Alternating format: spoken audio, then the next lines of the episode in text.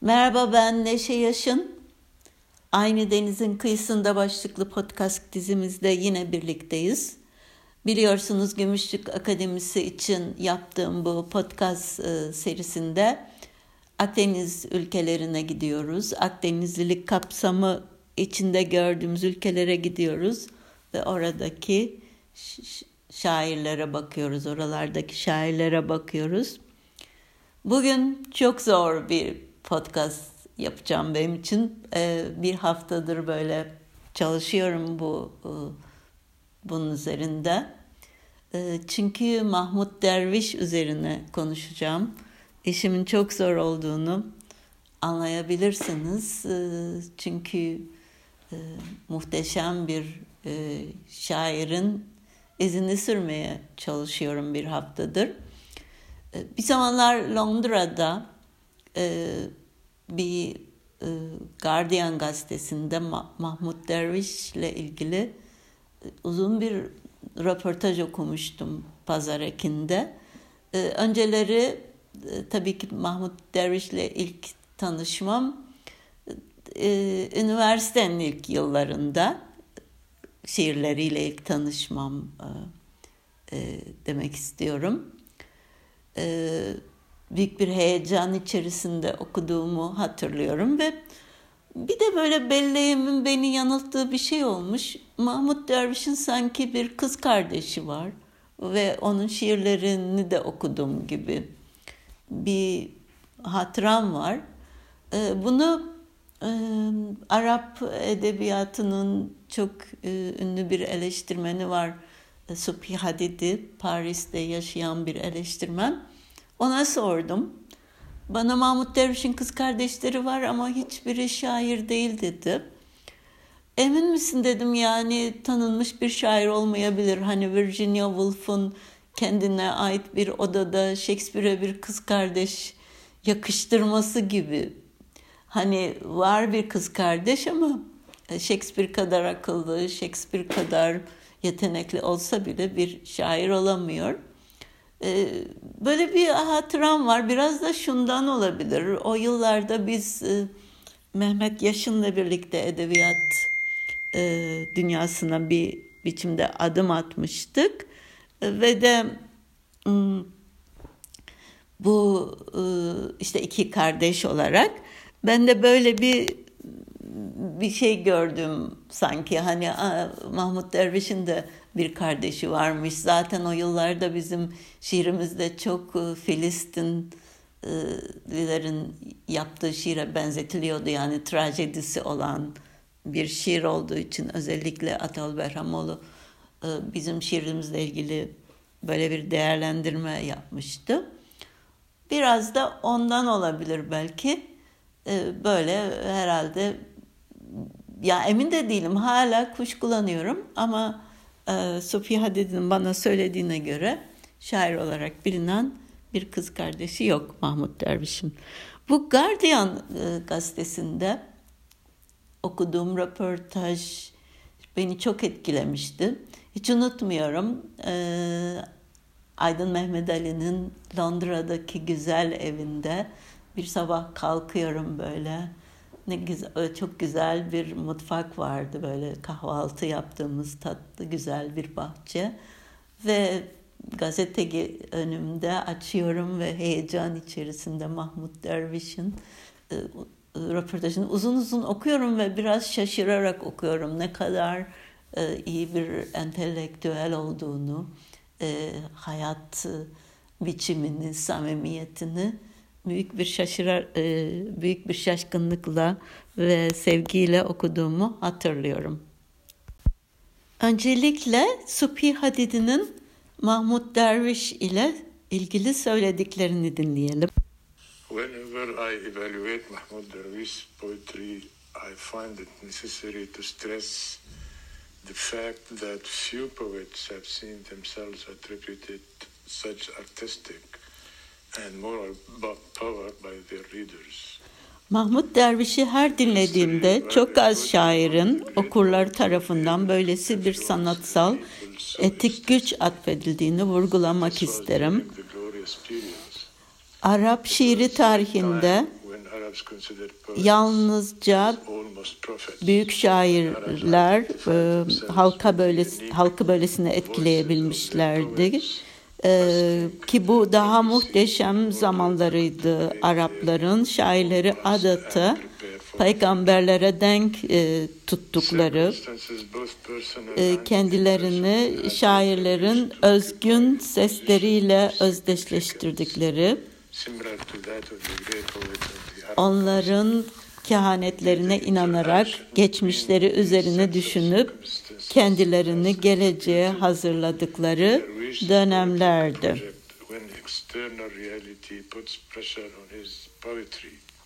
Hem kişisel hem de kişisel olmayan koşullar dervişi geçmişteki büyük Arap şairleri gibi bir pozisyon almaya yöneltti. Aslında bu koşulların etkileşimi dervişin şiirsel projesine katkı koydu. Ee, dış gerçeklik onun şiir üzerinde bir baskı oluşturduğunda ve ulusal sorun onu kendi estetiği pahasına bir öncelik e, olduğunda, oluşturduğunda e, yine de her durumda derviş dilsel ve e, kuramsal düzeyde ve yeni ilham kaynaklarına e, yönelebildi. Onun sanatsal inadı yalnızca hayranlık hatta dayanışma oluşturabilir e, üzerimizde. Filistinlerin ve tüm Arap dünyasının ulusal şiiri olması e, yönünde ki baskıyı bildiğimizde ona hayran kalabiliriz. Hayatının son 20 yılında yazdığı şiirler poetika e, ve et, etik ve kültürel otorite arasında daha derin bir armoninin ifade edildiği şiirlerdir. Benim çevirmiş olduğum şiirlerde sanki Subhi Hadidi'nin belirttiği bu son döneme ait şiirler. Ee, hangi yıllarda yazıldıklarından emin değilim ama e, şiirlere baktığımda e, ve onun Mahmut Derviş'in bir de böyle çok ikonik olmuş bir kimlik ikonu haline gelmiş e, şiirlerin de kıyasladığımda böyle bir döneme ait şiirler sanki. Ee, önce bunları okuyayım. Sonra da e, Mahmut Derviş'le ilgili çok ilginç şeyler anlatacağım. Geriye dönebilseydim, yeniden başlayabilsem, ne seçtiysem onu seçerdim. Bir yaban gülü. Aynı yolları giderdim. Kordoba'ya çıkan ya da çıkmayan. Gölgemi düşürürdüm kayalara. Kayıp kuşlar gölge dalıma kursun diye yuvalarını.'' badem ağacının kokusunu izlemek ve yağmur dolu bulutlarda dolanmak için bırakırdım gölgemi. Ve dağ yamacında söylemeye çabalardım. Gel bana, dinle beni, ekmeğimden ye, şarabımdan iç. Hayat yolunda duran yorgun bir gelincik gibi mahzun koyma beni. Ayrılık şarkılarının ayak basmadığı, kadınların ve kanın buyruğuna verilmeyen o ülkeleri severim. O gizemli kadınları severim. Yeni eşikte kurban edilen atlara, sığına kaçan arzusunda.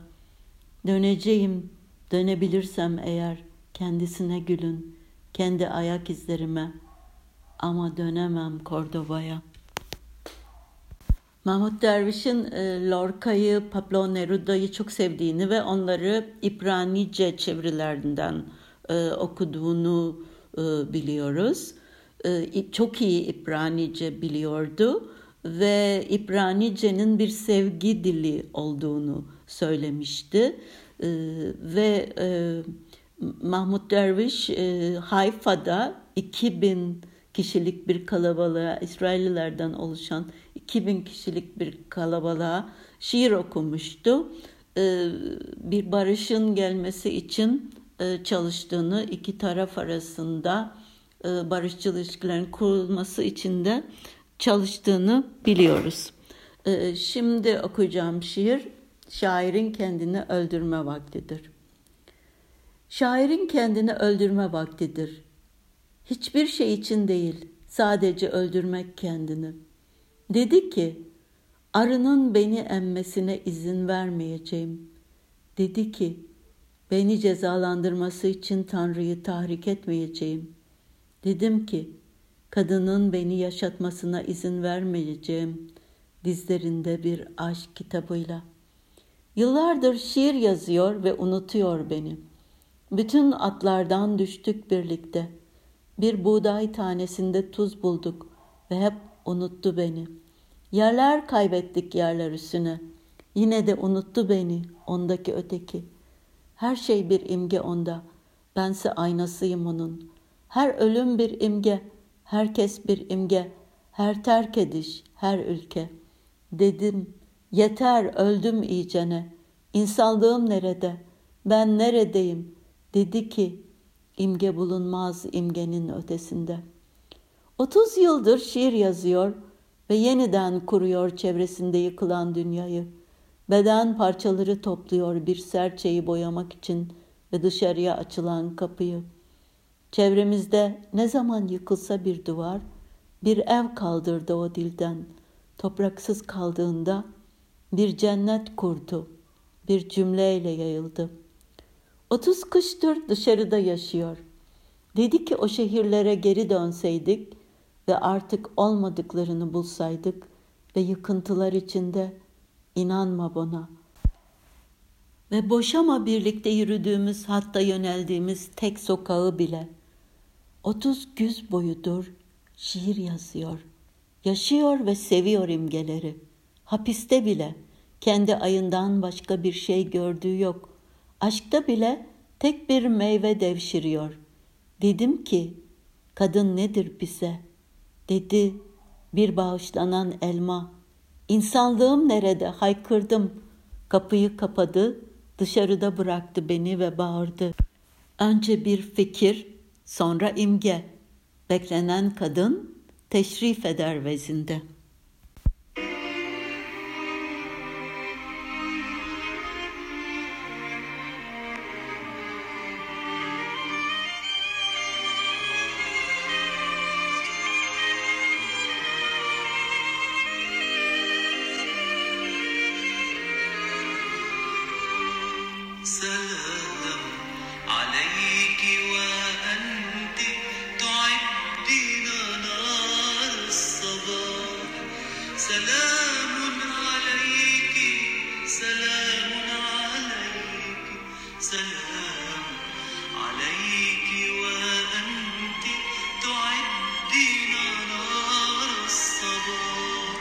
sana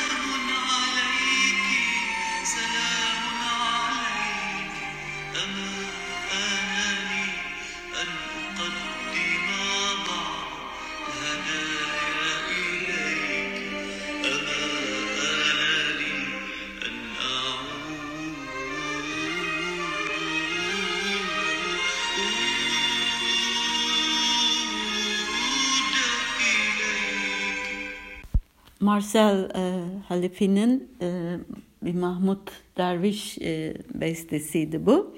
Şimdi de Mahmut Derviş'i e, Antitez e, şiirini okurken, bir bölümünü okurken dinleyeceğiz. November. الشارع الخامس الشمس صحن من المعدن المتطاير قلت لنفسي الغريبة في الظل هل هذه بابل أم سدوم هناك على باب هاوية, هاوية كهربائية بعلو السماء التقيت بإدوارد قبل ثلاثين عاما New York'ta Edward Said ile nasıl buluştuğunu anlatarak başlıyor bu New York adlı şiire. Kişi yalnızca bir yerde doğabilir, oysa başka yerlerde defalarca ölebilir. Sürgünlerde, hapishanelerde, işgal, baskı ile bir kabusa dönüştürülmüş olan yurdunda. Şiir belki de bu hoş yanılsamayı, beslemeyi öğretendir bize.